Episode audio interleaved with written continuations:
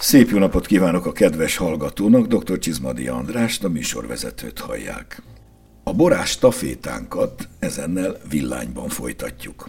A borban járatosak már a bevezetőtől is rá fognak ismerni. A még mindig szálfatermetű, hajdani erdészből lett, ma már híres borász, akinek már a neve is márka névvé lett a magyar borok világában. Persze emögött igen komoly, kitartó és kőkemény munka rejlik, hogy megcsinálta magát. Emögött is van egy fontos valaki. Itt gondolhatjuk a sztereotípiát, hogy a cherchez la femme alapon egy asszony. És ez igaz is, csak hogy borszempontból még valaki is volt a háttérben. Ez esetben egy fontos após is. Később megszületett Andrea, aki már a szép fiatalasszonnyá cseperedett, majd annak rendje szerint beállt a pincészet vérkeringésébe, s mára igen fontos szerepe van. Köszöntöm a stúdióban Gere Attilát és Gere Andreát. És köszöntöm a kedves hallgatókat. Én is üdvözlöm a hallgatókat. Tartsanak velünk, szabadítsuk ki a szellemet a palackból.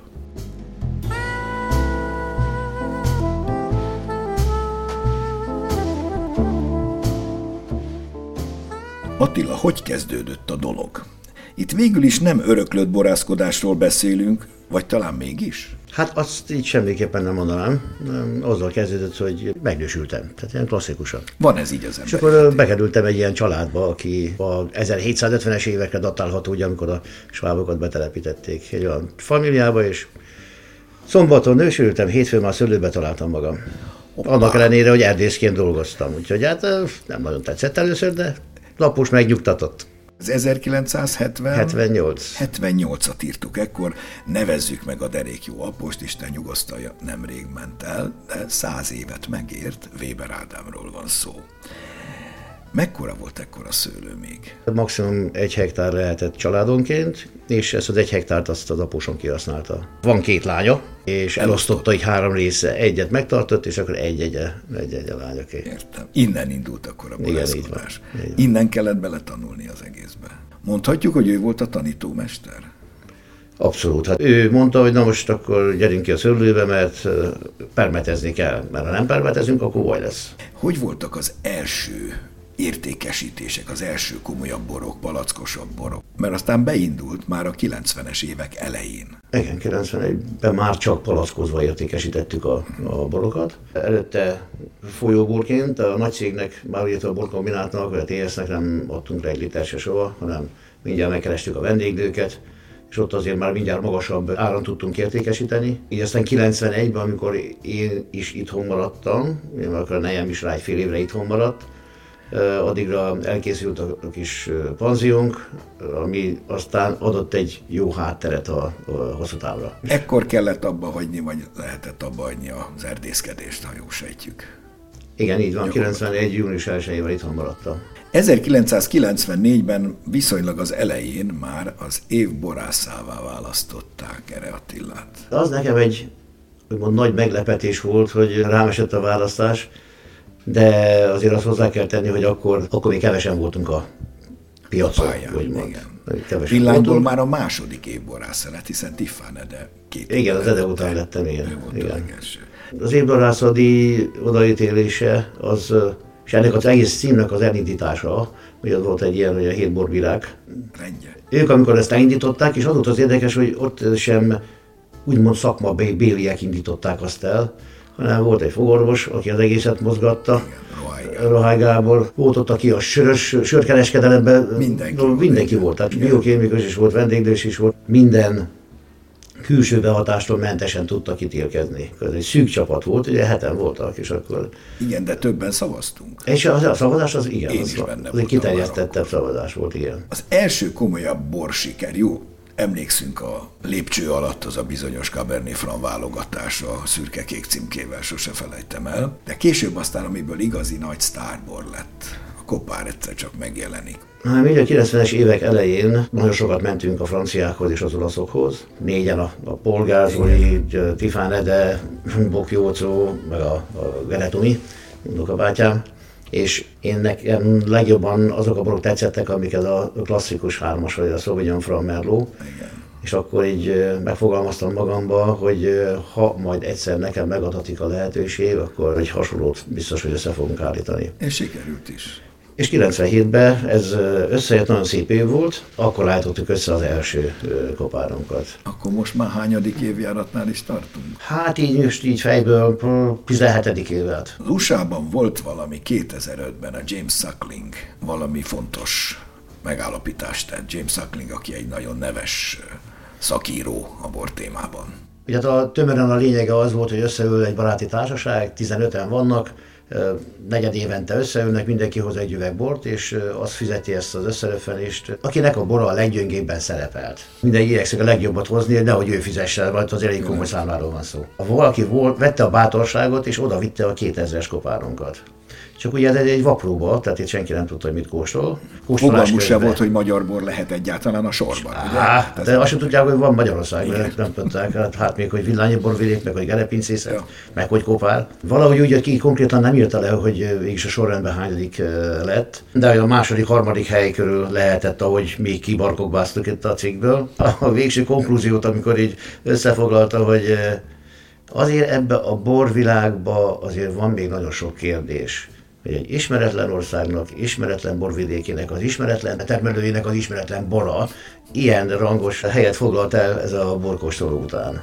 Mik voltak a sorban, lehet tudni? Egy-két név, ami beugrik, ami között szerepel? Azért ott nagyon komoly borok voltak, csak hogy egyet említsek azért az egyik nagy ikont, ugye a Chateau Petrusnek a bora is benne volt a sorban, és azért erről tudni lehet, hogy egy több ezer eurós bor. De emellett ugye nagy neves spanyol, francia, olasz pincék palackén meg biztos kaliforniai is. Így van, Kalifornia. A Petrusról annyit, hogy Bordeaux legdrágább márkája, csak egyszerűség kedvéért. Attila, hová fejlődött a borászat? Ugye a kezdete volt ez a 1 hektár valamennyi, aztán most hol tartunk nagyjából, szőlőben, méretekben? 75 hektárra növekedtünk. Terveink szerint nem szeretnénk területileg bővülni. Ez a terület nagyság már tudja produkálni azokat a közepes árkategóriás és a felső árkategóriás borainkat. Az egyszerűbb borokhoz pedig integrálunk termelőket, mert hát ugye az a sok kis termelő, aki itt él a borvidéken, ugye ő nekik is az egész éves munkájukat legalább tudjuk értékelni. Az integrálás az a kedves hallgató kedvéért azt jelenti, hogy a gazda helyi szőlészektől szőlőt vásárol, de befolyással van arra, hogy miként teremjen az a szőlő, ugye milyen terhelés, milyen minőséget adjon, hogy aztán azt feldolgozva a nevére vehesse a dolgot. Mikor és hogy történt, vagy történik, vagy éppen folyamatban van a generációváltás, hiszen itt van Andrea, aki most már jó ideje szerves részt vesz a pince életében. Na hát az első komoly bevonása Andrikának is a borászatban, amikor akkor még faxok léteztek, és Andrikán fönn dolgozott Pesten, könyvelőcégnél, és mi mindig elküldtük, hogy kaptunk valahonnan valamilyen megkeresést, hogy Andrikán fordíts már le, és akkor válaszolja el a levélre. Úgy gondolta, hogy mégiscsak haza kell jönni, és akkor itthon. Ekkor született ez a döntés, hogy hazatér, Andi?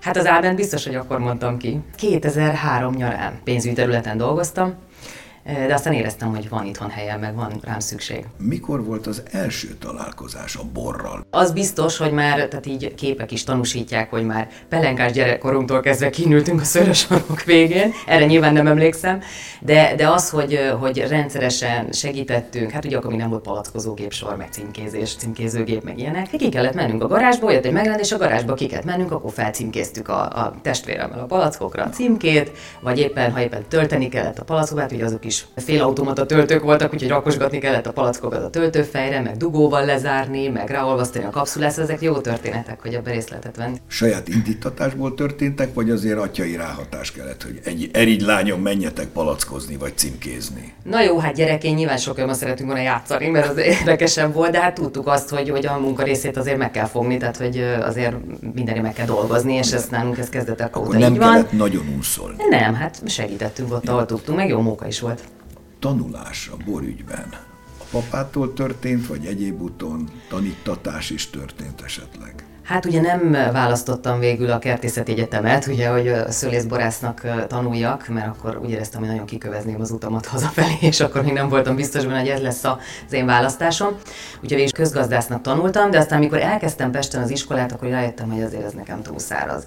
És akkor már a főiskola mellett, ami akkor elérhető volt, elkezdtem ilyen szomelié képzéseket, ugye Rohály Gábor, Mészáros Gabriella iskolájában, mindenféle tanfolyamot, amit lehetett, és aztán persze ez később ki is bővült azzal, hogy ugye elmentem Kaliforniába, ott volt egy bormarketing kurzus a Davis Egyetemen, és hát ugye a nagy mérföldkő az nekem a Wine and Spirits Education Trust volt ugye Londonban, és hát akkor ez egy 2 éves iskola volt, igen. Hát ott lehetett sokat tanulni, így van. Jó, hogy áll jelenleg ez a bizonyos staféta átadás apa és lánya között? És ez egy ilyen természetes folyamat szerintem, mert sokszor kimondjuk, hogy tehát apa is oda leül velünk szembe, és akkor azt mondja, na akkor most akkor már úgy átadnám nektek az egészet. De nyilván ez nem így működik, hogy most vezényszóra akkor átadjuk, hanem ennek van egy természetes evolúciója.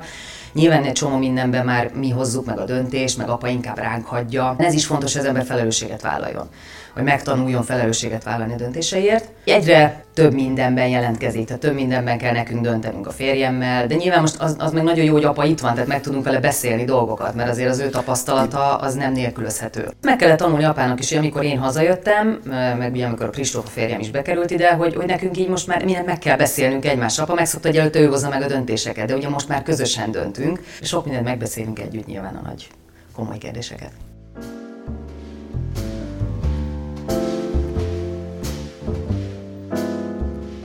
Gere Attiláról azt is tudni lehet, hogy sok más mellett tagja a Magyar Bor Akadémiának természetesen.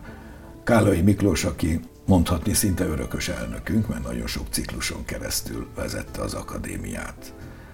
Mi a viszonyunk Kállay Miklóssal? Bátran kijelenthetem azt, hogy baráti viszony köt bennünket egymáshoz, úgyhogy jól ismerjük egymást.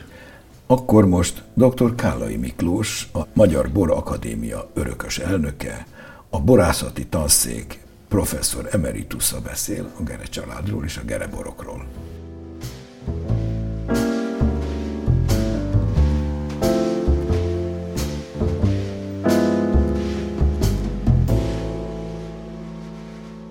Az ismeretségünk közvetlenül a rendszerváltoztatás időszakára esik. Villányba kerülvén hozta magával a erdőmérnökségből eredő fegyelmet, szigorúságot, felismerve, hogy a szőlő tájalkotó elem is.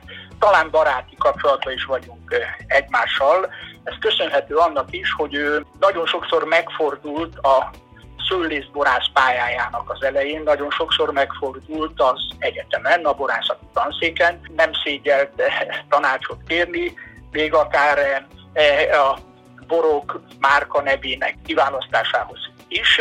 Nagyon sokáig szakmai kapcsolatban voltunk, olyan szinten, hogy felhívjuk egymást a jelentősebb ünnepeken, és mindig tudunk egy jó pohár bor mellett eszmét cserélni. Talán elmesélhetek egy történetet a villányiak még a hőskorból, tehát a 90-es évek elején. A veronai borkiállítás az a világ egyik legjelentősebb és egyik legnagyobb ilyen seregszemléje. Az éppen akkor feltörekvő villányiakat delegálta az akkori adminisztratív vezetés. Én tolmácsolhattam, amikor ők bemutatták a saját boraikat.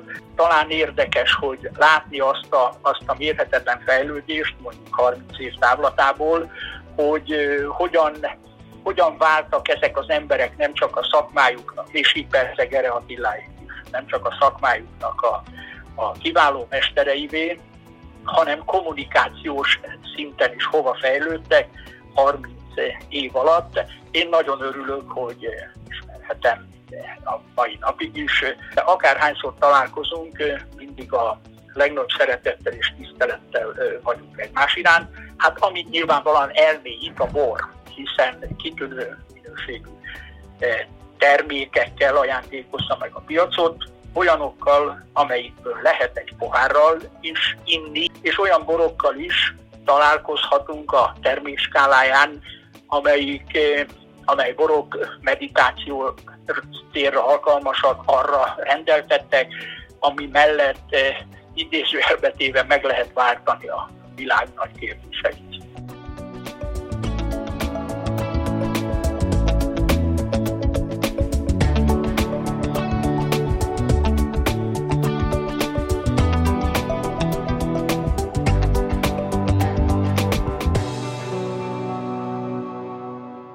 Attila, hogy volt az a bizonyos ördögárok, ami nekem szívem szerint is a kedvenc dűlőmvillányban, sőt országosan is az egyik, ez a bizonyos ördögárok el volt hanyagolva sokáig, és aztán egyszer csak újjáélesztésre került. Apósokhoz vezet vissza.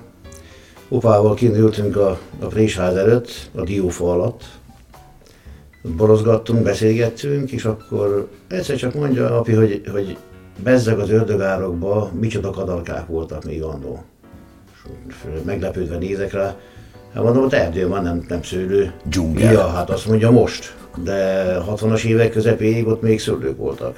Hát mondom, akkor most gyorsan rá a motorra, fölültem, kimentem az ördögárokba, hát ez tényleg hát hiszen dzsungel volt az egész, mind az 50-60 hektár, ami most ott rekultiválva lett. Ez valahol a 2000-es évek legelején történt. Erdész névén, hát én mindjárt bementem, bebújtam az erdőbe, megnéztem.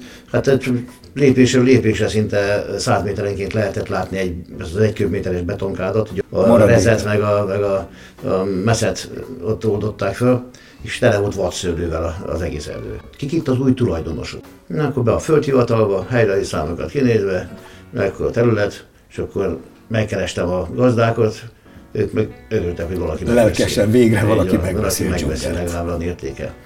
Kikkel, mert többen is összeálltak. Nekünk ott volt az első 13,5 hektár, aztán most későbbiek folyamán az Ede, tehát Tiffán Ede, ő ott egy ilyen 3,5-4 hektárt legvégén kikanyarított, akkor a két Gundel, a Zoli és a Tamás, aztán a Sóskapincészetnek és a Bokjózónak van egy nagy 16-17 hektáros területe. Az ördögárok villány szerintem csúcsdűlője, de hogy az egyik az biztos, újra betelepítésre került varázslatos a hely.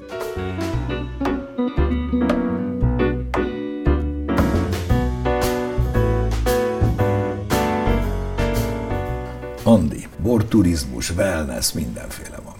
Hallanánk erről valamit? Az első kis 8 szobás ház az ugye a 90-es évek elején épült, első szálláshelyként Villányban, 92-3.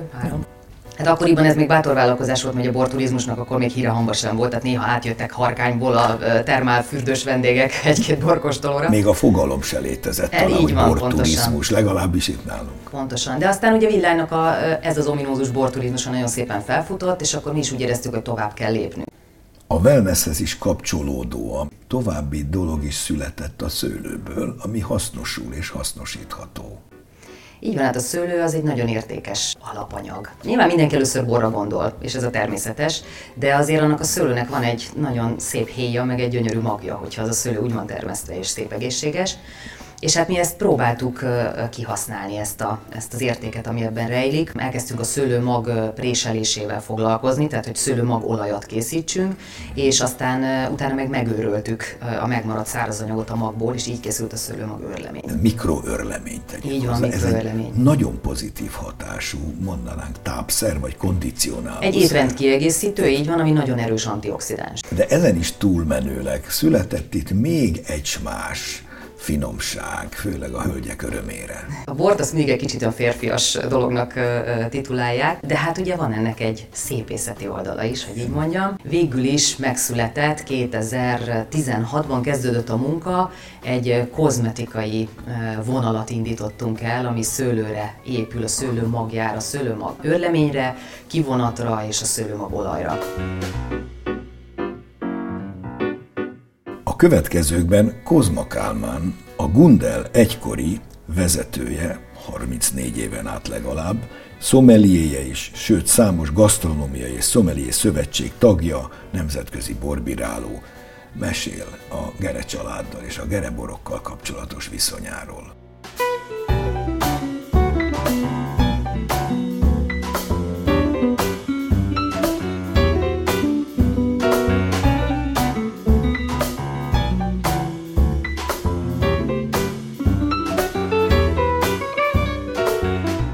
A 90-es évek elejétől, ugye én a Gundel étteremnek voltam az egyik vezetője, és 90 2002. májusában nyitott újra a Gundel, és gyakorlatilag akkor az akkor kezdődő magyar borforradalom örömeit mi is élveztük azzal, hogy megjelentek a jó minőségű magyar borok a választékban, és ott a nagy villányi négyes, ugye a Tiffán, Bolgár, Bok, Gere borok aztán föl is kerültek az étteremnek az itallapjára. Egy igazi pionír, tehát azt mondom, úttörő minden tekintetben.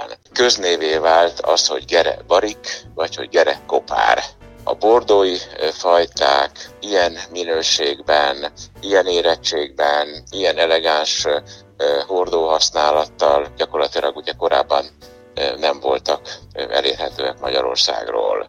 De azt mondom, hogy mindenben Attila tényleg az első közé tartozik, tehát azt, hogy az első között nyitott ugye szálláshelyet, az első között töltött borokat Magnum palackba, a jobb érés és a hosszabb eltarthatóság érdekében. Az első között ismerte föl, hogy gyakorlatilag a szőlőfeldolgozás maradéka, ugye a szőlő maga az egy kincs, azt nem kell csak ott hagyni a szőlő alatt, hanem akkor azt, hogy abból készül egy mikroőrlemény, akkor ez egy nagyon jó egészségmegőrző dolog. Tényleg olyan kreativitás, olyan sok minden fűződik a nevéhez, ami tényleg elvitathatatlan.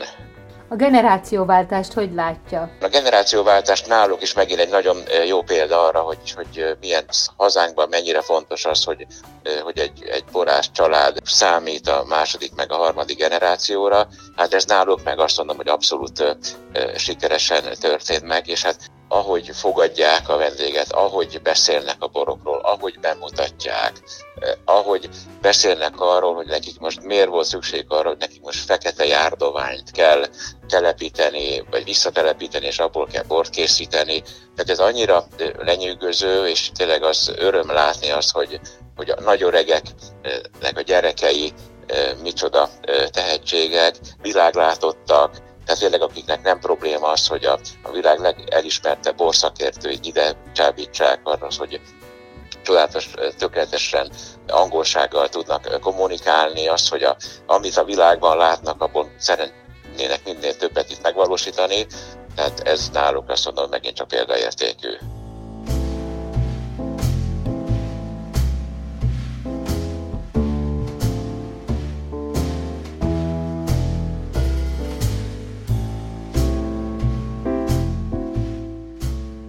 Attila, mi a helyzet az organikus műveléssel? Mert hogy úgy tudom, hogy a Gere pincészet átállóban van, vagy már át is állt. 2008-ban kipróbáltuk 1 hektáron, és bejött. Akkor következőben már 9 hektáron, 2010-ben az, ami a vízválasztó volt egyébként, amikor erre volt egy jó évjárat, sok csapadék. Az volt az esős év, bizony. 50%-a elment. De nem csak nekem, aki bióval foglalkoztam, hanem másnak is, aki konvencionálisan művelte a szőlőjét. Mindegy volt. Tehát, úgyhogy ez engem inkább megerősített abba, hogy érdemes a bióval foglalkozni. Úgyhogy 2011-től viszont már a teljes 75 hektáron. Teljes átállás meg. Teljes átállásunk. 2011 óta megvan. Ez jó. Meg hát az alapgondolatban ott is volt, hogy ha majd egyszer lesz egy unokám, akkor nem szeretném bevinni a mérgezett területre. És hát most már be tudom vinni őket őket többes számla, erre visszatérünk. Andi, mi a helyzet ott? A döntésekről beszéltünk, hogy vannak kollektív döntések, vannak egy személy vagy kisebb csoportú döntések. Volt itt egy elég jelentős arculatváltás a közelmúltban.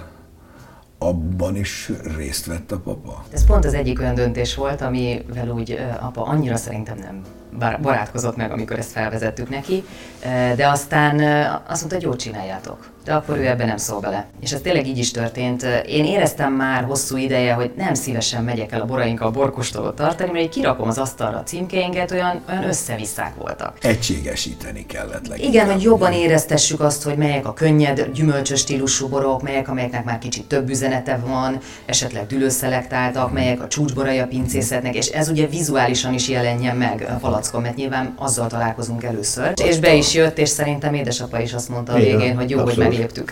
Abszolút.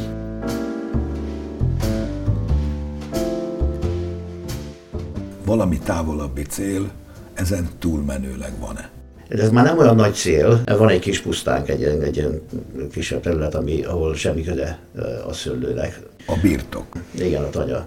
Az ember kimegy a végtelen nyugalomba, és ott fel tud töltődni. Nem beszélve, hogy az utánpótlás kinevelése is igen fontos. Van két kisfiunk, és hát reméljük, hogy majd ők is beleszeretnek a borászkodásba, a szőlészkedésbe. Ugyan még nagyon picik, de én azt hiszem, hogy azt fogom követni, amit a szüleim csináltak, hogy szépen lassan megszerettetem velük majd ezt a dolgot, és próbálom a szép oldalát mutatni ennek a szakmának, hiszen abból bőven van. Megköszönöm Gere Attilának és Gere Andreának a szíves közreműködést a mai műsorban. Én is köszönöm.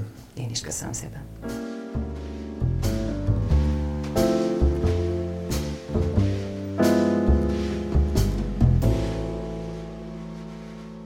És most hallgassuk meg, mi újság a borok világában. A híreket Novák Druca Dóra szemlézi. Mától vasárnapig tart a 34. Villányi Vörösbor Fesztivál. A borászati, gasztronómiai és kulturális esemény csaknem 100 programmal várja a vendégeket a helyi rendezvénytéren és a híres pincesoron. Részletes információkat a villányiborfesztivál.hu/vörösbor címen olvashatnak az érdeklődők. Online felmérést készített a Hilltop arról, mennyit tudnak a fogyasztók a borkészítés legfontosabb lépéseiről, a hazai borvidékekről, valamint a borfogyasztás apró trükkjeiről. A válaszadók 86,3%-a tudta, hogy a reduktív borok acéltartályban készülnek. Közel 3/4 helyesen jelölte meg azt is, hogy a rozébor alapja a vörös szőlő, és azzal is javarészt tisztában volt a kutatás résztvevőinek több mint fele, hogy a küvébe azonos fajtájú vagy azonos termőhelyről származó borok kerülnek. A borkedvelőket még a fajtákkal sem lehetett zavarba hozni. Magyarországnak minden adottsága megfelelő ahhoz, hogy jó minőségű borokat állíthassunk elő a kiváló magyar szőlőfélékből, jelentette ki dr. Nobilis Márton, az Agrárminisztérium élelmiszeriparért és kereskedelempolitikáért felelős államtitkára a Fritz Birtok ünnepélyes üzemavatóján Szexárdon.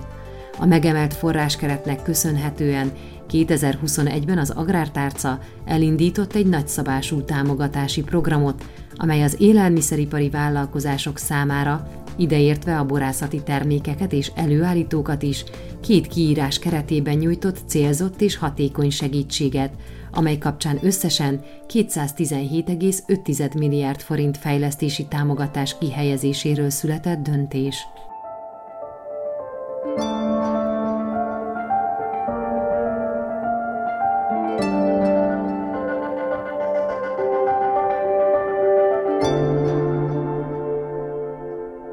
A mai műsorunk véget ért. A hangmester Bolgár Jonatán nevében is megköszönöm figyelmüket. Szép napot, jó borokat, jó gereborokat kívánok. Dr. Csizmadi Andrást hallották. Mai adásunkat a mediaclick.hu honlapon hallgathatják meg újra. A műsort az MTVA készítette 2022-ben.